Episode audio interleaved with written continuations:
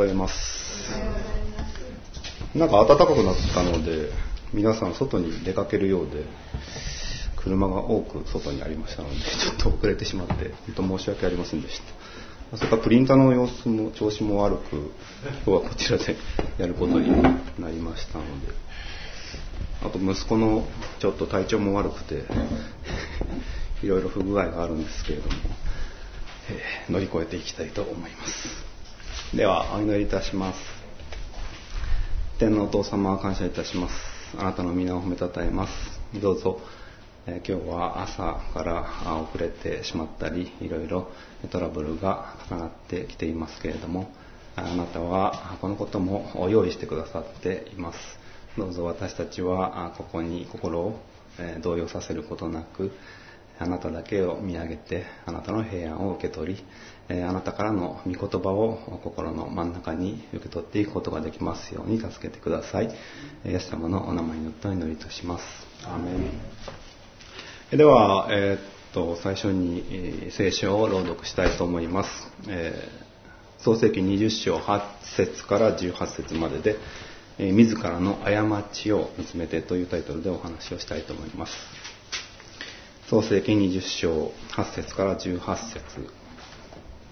翌朝早く、アビメレクは彼のしもべを皆呼び寄せ、これらのことをすべて語り聞かせたので、人々は非常に恐れた。アビメレクはアブラハムを呼び寄せて言った。あなたは何ということを私たちにしたのか私が一体罪にな罪となるどんなことをあなたにしたというのかあなたが私と私の王国に大きな罪をもたらそうとするとはあなたはしてはならないことを私にしたのだ。また、アビメレクはアブラハムに言った。あなたはなぜこんなことをしたのか。アブラハムは答えた。この地方には神を恐れることが全くないので、人々は私の妻のゆえに私を殺すと思ったのです。また、本当にあれは私の妹、私の父の娘です。でも私の母の娘ではありません。それが私の妻になったのです。神が私を父の家からさすらいの旅に出された時、私は彼女にこのようにしてあなたの真実の愛を私に尽くしてほしい。私が行くどこででも私のことをこの人は兄ですと言ってほしいと言ったのです。アビメレクは羊の群れと牛の群れと男女の奴隷たちを連れてきてアブラハムに与え、またアブラハムの妻サラを彼に返した。アブラハムは言った。見なさい。私の領地があなたの前に広がっている。あなたの良いと思うところに住みなさい。さらに対してはこう言った。ここに銀千枚をあなたの兄に与える。これはあなたにとって、また一緒にいるすべての人にとって、あなたを守るものとなるだろう。これであなたはすべての人の前で正しいとされるだろう。そこでアブラハムは神に祈った。神はアビメレクとその妻、また女奴隷たちを、たちを癒されたので、彼らは再び子を産むようになった。主がアブラハムの妻サラのことで、アビメレクの家のすべての体を固く閉じておられたのである。というところから、自らの過ちを見つめてというタイトルでお話をいたします。前回はロトの娘たちの選択とアブラハムの失敗を見ました。ロトの二人の娘は父親によって子を得ることを選択しました。自分たちはあまりに孤立していて、社会とは断絶していたために、仕方なくその道を選びました。イスラエルに敵対する民族の誕生がそこにありました。神の約束を邪魔する民族でもありますが、聖書を読んでいくとそこに希望の種を発見することができました。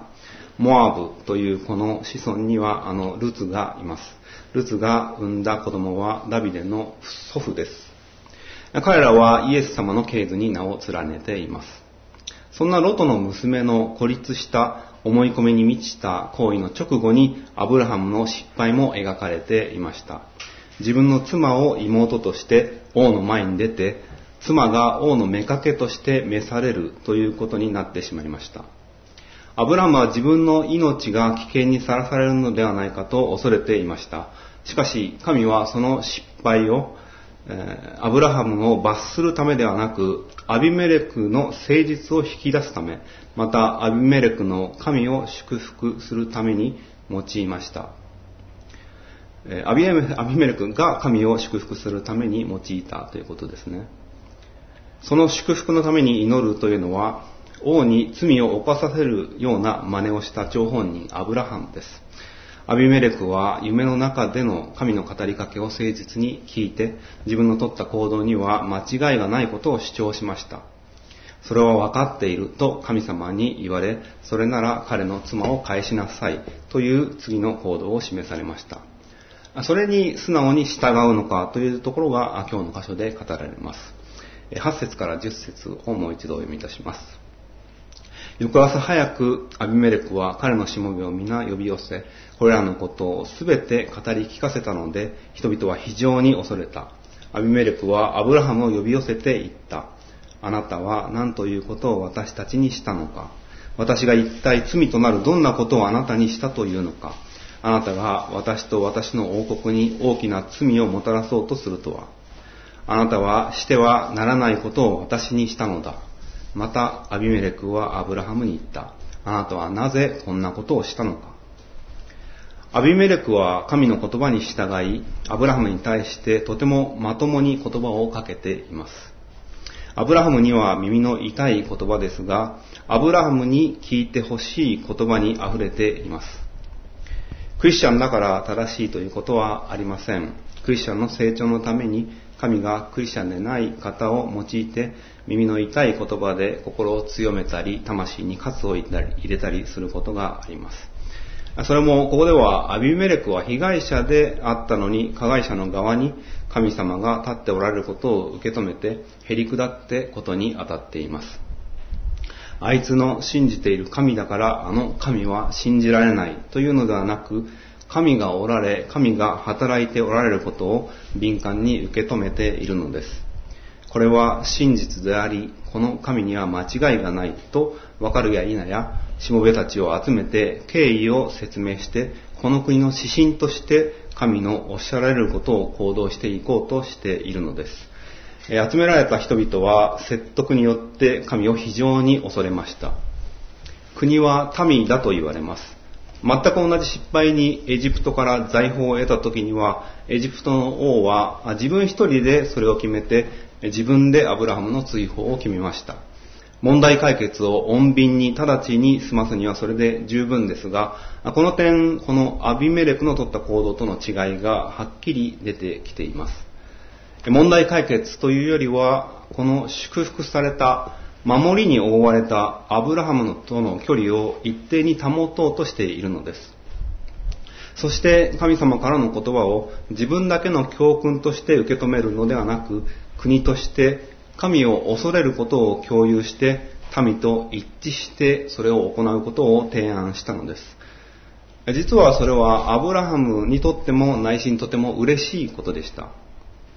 私たちはしばしば自分の家の中では自由に振る舞いますが、出先ではなかなか自分の主張や自由をあからさまにできないことがあります。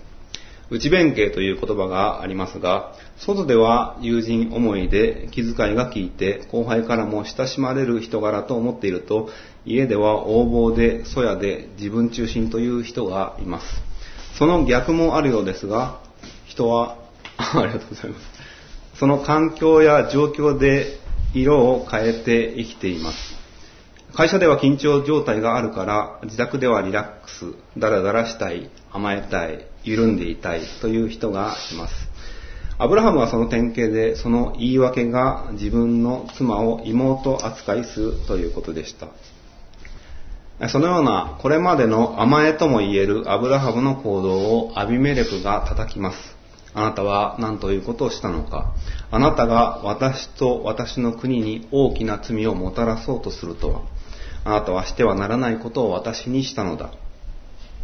あなたが私と私の王国に大きな罪をもたらそうとするとは。というところに驚きと戸惑いを私は見ることができます。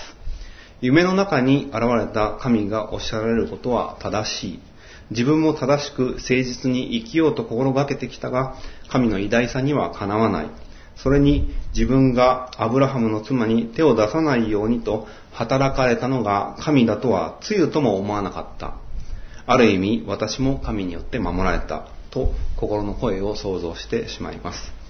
そしてアブラハム自身が内心嬉しかったんじゃないかなというのは、神を恐れる王が現れたということでした。もしかすると神にある兄弟のようにここで感じたのかもしれません。異教徒の住むふるさとを出て、異教徒の住む町や国を訪れていきました。これだけすぐに神を理解し、神に恐れを抱く相手に会ったこともなかったのでしょうか。そのことで不安から解かれて叱責を受けたにもかかわらず、自分の胸の内をあからさまにしていったのではないでしょうか。この人、分かってくれてる。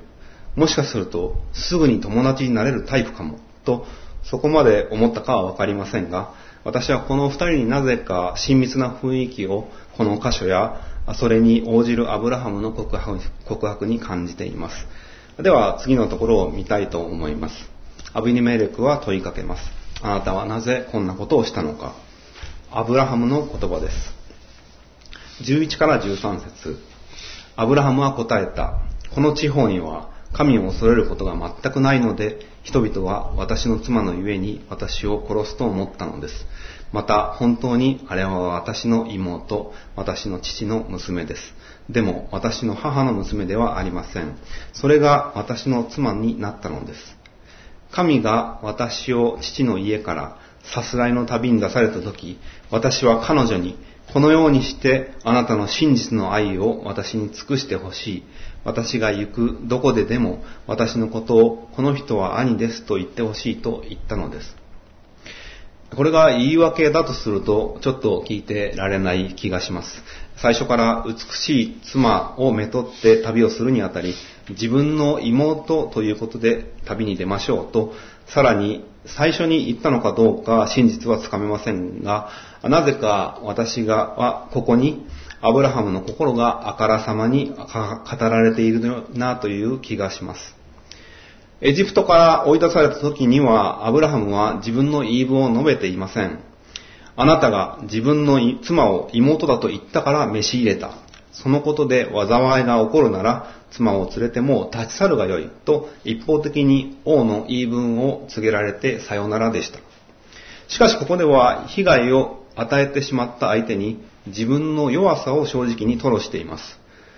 旅に出ることが決まった時点でそのことをさらに言ったかどうかというのはわかりませんが、この旅を出るにあたって自分の恐れはこのように出てきてしまうんだなということを言っているのだと思われます。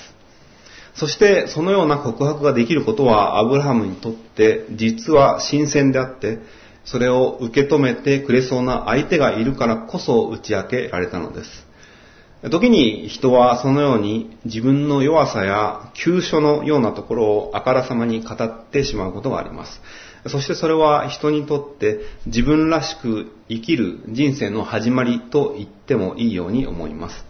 このような相手に恵まれるというのはとても幸せで、人生の中で数人でもそのような人と出会うことができたら、あそこに人生の恵みを感じられると私は思います。そう思うと、アブラハムがどれだけ今まで緊張しながら自分自身との戦いを切り抜けてきたのだろうと思いを馳せてしまいます。人生というのは孤独な旅路です。結婚や出産など、家族や友人との結びつきが強くなるような出来事がある一方で、その中でも戦っている人は多くあります。結婚していましたが、アブラハムは一人での戦いを強いられてきました。この恐れだけは神様がいくら一緒でもいつも彼を責め続け、挙句にアビメレクが神に対して罪を犯しかねない状況を作り出していきました。理想的な相手と結婚できなかったが理想的な家庭を築くこともあれば理想的な結婚から悪夢をスタートさせている人もいます。一歩先は何もわからない中でアブラハムは一歩一歩進んできました。そんな中でアビメレクという人格者に出会いました。アブラハムは自分の弱さを告白しました。妻の前で惨めになりました。小さな声で告白したことでしょう。恥ずかしくもあり、自分は何をやっているんだという思いもあったことでしょう。そこに声をかけてくるのが神ではなく、目の前に罪の誘惑から免れることになった王でした。王は言います。14節、15節。アビメレクは羊の群れと牛の群れと男女の奴隷たちを連れてきてアブラハムに与え、またアブラハムの妻サラを彼に返した。アビメレクは言った。見なさい。私の領地があなたの前に広がっている。あなたの良いと思うところに住みなさい。アブラハムを祝福される者は祝福されます。アビメレクはその言葉を聞いたことはないのに主に誠実でありたいと最善の道を選び実践しました。羊と牛を群れで与えました。男女の奴隷たちをも与え、最後に最愛の妻、サラをアブラハムのもとに返しました。さらに自分の領地の中から気に入ったところを自分の土地にして良いということも提示しています。ちょっともらいすぎのような気がします。というのは、アブラハムの弱さと恐れの告白の後でこれが与えられているからです。妻を危険に合わせて王に罪を犯させかけかれない状況にまで追い込んで、えー、それでは、このままでは国が滅びかねないというところまで行ったのに、アブラハムを呪ったもののような扱いを受けたのに、これだけのものを部下たちに用意させたのです。そのためにはしっかりと部下たちに説明しなくてはなりません。民がその指針に従おうとさせなくてはなりません。もちろん普段からこの王が民に慕われ、民の信頼を得ていたことだと思いますが、王自身がこの体験の中で得たものがあるから、このように言い訳を上げ連ねたアブラハムに与えることができたのです。王が得たものとは何なんでしょうかおそらくというか確信に近いと私は思うのですが、前回語ったところに出てきました命を得たということだと思います。あなたはアブラハムの祈りによって命を得なさい。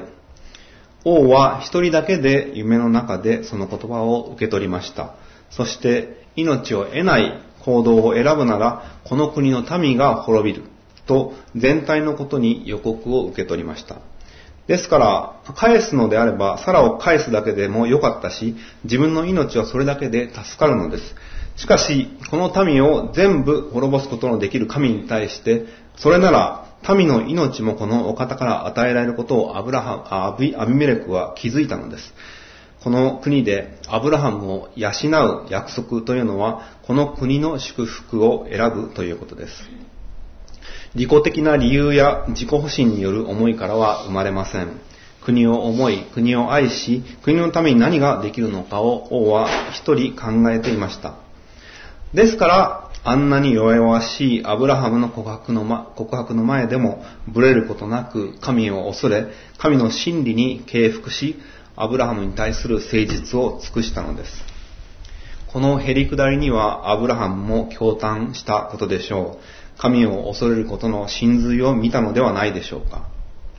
自分はイエス様を裏切らない。これからも絶対裏切らないし、離れもしない。弟子のペテロはそれを自分の人生の指針として本当にできると信じていました。しかし、これから惨めに死に向かっている師匠を見ながら、あれ、救い主ってこんな惨めに簡単に人に殺されちゃうのかなと予想をはるかに裏切られると、自分の言ったことをあっさり翻し、もう無理と逃げ出しました。自分は裏切り、神が喜ばれることは一つもできなかった。失意のそこにいたペテロの前にイエス様は現れました。復活して来てくださり、食事まで用意してくださいました。そして、これから歩むべき道を示して、この役目を担ってくれるかと優しく問いかけました。私たちが人生の中で力強く歩むために、この世に行こうと決めることがあります。こうありたい。今の自分のここを直したい。せめてこんなところで人から非難を浴びたくはない。今はできないことを掲げて、将来は、来年こそは、来週こそは、明日からは、と未来に対する意気込みを表します。しかしその時は何気なく過ぎていき、だんだんとその決意が薄れていき、どんどん忘れていき、そういえばそんなこともあったなぁと理想の残骸が増えていただけというようなことがままあります。しかし神様はそれらが風化しないでちゃんと生かされる将来というのを用意しています。私は人が怖い。殺されるかもしれないことをいつも恐れている。アブラハムがつぶやけば、私も怖い。イエス様に従っていたのがバレたら暴力に遭う。ペテロもこうします。しかし、神様はそんな弱さに満ちた自分を神様の前で痛いほど表しているものに光を当てられます。そうだったか。怖かったか。よく一人で頑張ったな。逃げ出したこともあったみたいだな。嘘をついて免れようとしたらしいな。もう大丈夫。私のもとでゆっくり休みなさい。そして嘘からも恐怖からも人に対する間違った思いからも解放されなさい。そしてどうか私の働きを手伝ってくれるかとおっしゃられます。実は、あの、教会生活と祈りというのが社会の動きから離れていくことがあります。それで、この世の国を引っ張ってきたアビメレクの方が、アブラハムの感覚よりも実際的な働きに強く、社会を動かす言葉や経験に溢れているということがあるのです。ある焼肉屋さんがコロナの打撃を受けて、経営は政府の援助によってどうにか切り抜けることができるほどでしたが、あその中で、コロナ禍で苦境に立った人たちを助けていきたいと思い立ちました。自分の焼肉屋の客足もコロナ前の水準にまで戻っていないにもかかわらず、土曜日に一組限定で一人親の家庭にご馳走するというサービスを始めました。自分の商売もまだ回復の途上にあるのに、すぐに自分にできることの中から行動に移しました。このような社会に直接的な働きが、教会の中では行動に移りづらいということがあります。頭は使っていても、口ばかり出して行動する人の足を引っ張る人さえいます。キリスト教会では批判にさらされながらも、社会的に影響力のある良い働きをしているクリスチャンの話を時々耳にすることがあります。以前からこういう働きをしていたから、この働きはやめない。というのは、ある意味で教会や教団内での批判が少ないから続けているということがあります。それが新しく来た人や社会で活躍している人には理解できないということがあります。しかし、そのままでは神の国の働きがこのように影響を与えるような動きに変わることは少ないのでしょう。それってちょっとおかしいんじゃないの？アブレアブラハムは問われました。神を恐れることがないから私は殺される。そのために妹として扱った。美人なサラは新しい国に入るたびに評判が上がったことなのでしょう。エジプトとゲラルに限らず、妹扱いされながら、このこの扱いっておかしいんじゃないかなと密かに思っていたことでしょう。それがアビメレクによって公にされてなお許されたのです。あなたの罪を問うようなことはないとされたのです。それがあって、アブラハムが神からの飯に応えていくということができたのなら、このアビメレクとの出会いは、アブラハムの人生の一つの大きな節目となったことでしょう。教会の中でこのように弱さや痛みの告白がなされるのは喜ばしいことです。教会で弱さや痛みなどが隠されているのなら、クリスチャンの成長は大いに阻まれていることでしょう。ただもちろん今日の箇所にあるように、クリスチャンの成長の場は社会生活での真実な言葉によって整えられることがあります。アビメレクの言葉とアブラハムの言葉は響き合って神を称える賛美として天に昇っていくように私は今日の箇所を見ながら思えるのです。本文ではさらにアビメレクからの祝福が続きます。16節さらに対してはこう言った。ここに銀千枚をあなたに与える。これはあなたにとって、また一緒にいるすべての人にとってあなたを守るものとなるだろう。これであなたはすべての人の前で正しいとされるだろう。そこでアブラハムは神に祈った。神はアビメレクとその妻、また女奴隷たちを癒されたので、彼らは再び子を産むようになった。主がアブラハムの妻、サラのことで、アビメレクの家のすべての太陽を固く閉じられ、閉じておられたのである。サラに対して銀千枚を与え、正しい人であるということの証明としました。これは賠償金ですね。間違えたのは自分であって、さらには非がない。その証明として銀が送られたのです。周りから中傷されることは決してないだろうという王からの確かな保証でした。アブラハムはここで神に祈りを捧げます。自分の犯した過ちを心にしっかり留めた祈りとなったことでしょう。その祈りを通してアビメレクとその妻、また女奴隷たちが癒されて子を産むことができるようになったというのですから、病の種類はわかりませんが、男女が性的に結びつくことに困難が生まれていたようです。その病が全てなくなりました。アビメレク自身にも体に変調が起こっていたようですが、取り去られました。アブラハムは祭司として神様からの役目を無事に成し遂げました。王の家の体が開かれることは、アブラハムの家にとっても同じことでした。サラがもし王に召し抱えられたままでは、アブラハムのもとで、アブラハムのために子を得ることはできません。神の計画は頓挫し、失敗し、神の栄光は地に落ちたものと、誰もが認める結果になってしまうところでした。しかし、神の計画は進められ、祝福を広げ、命をもたらし、いよいよ栄光輝くものとなりました。アブラハムはもう恐れる必要がありません。約束の息子イサクを迎えるために必要な備えの訓練をここで終了したのです。ところで、このような事件が起こったのは、アブラハムに1年後、あなたのもとに男の子が生まれると神様から言われた後のことです。そこから旅に出ていることや、サラが王に召し抱えられていることを見ると、サラがまだ妊娠していない時期のことだと考えられます。これから息子を迎えるのに、その時期もはっきり示されて、それをアーメンと受け取った後になぜこのようなことが起こったのか、というと、神様がどうしてもこの問題だけは神様ご自身が介入して解決する必要を感じていたのだと考えることができます。アブラハムの弱さというのが、アブラハムだけの問題ではなくなってくるからです。実際サラを危険な目に遭わせて自分だけは安全にやり過ごそうという刹那的での、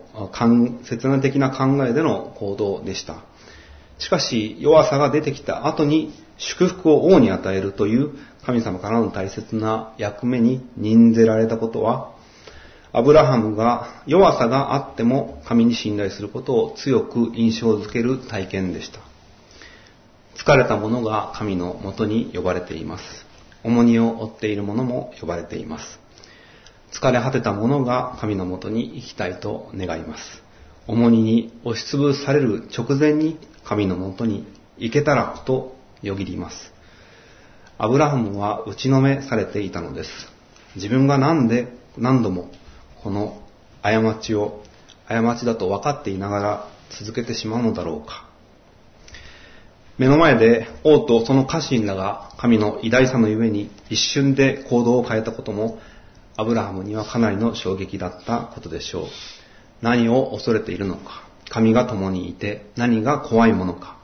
妊娠、出産を待ち望む姿勢として最もふさわしいものが何かというものに気づいて同時にそれを手に入れたのです。男親というのは親になる自覚が遅いと言います。そのことにも神様から警告として今回の事件があったのではないでしょうか。それから父となるのです。国民の父として、信仰の父として、イサクとの交流を通してアブラハムはさらに前進していきます。今は99歳でしょうか。気持ちのいい再スタートを切っています。その再スタートのために信仰者以上に素直で誠実なアビメレクが備えられました。この試練の裏にはサタンが盛んに働いていたことでしょう。アブラハムの弱さ、甘え、恐れを、に何をぶつけたら二度と立ち上がれなくなるか。エジプトでもう少しで成功しそうだったあの作戦で揺さぶることにするか。サタンはメシアが生まれることをどうにか止めようとしていました。そのために神に従順なしもべをつまずかせることに躍起になっていました。アブラハムは大きな失敗をすることになりました。しかし、神はその失敗をアブラハムのためにだけではなく、一つの国を祝福される機会として用いました。アブラハムもその失敗をそのまま告白しても非難されることのない相手についに出会いました。そしてその相手を祝福するという大きな役目を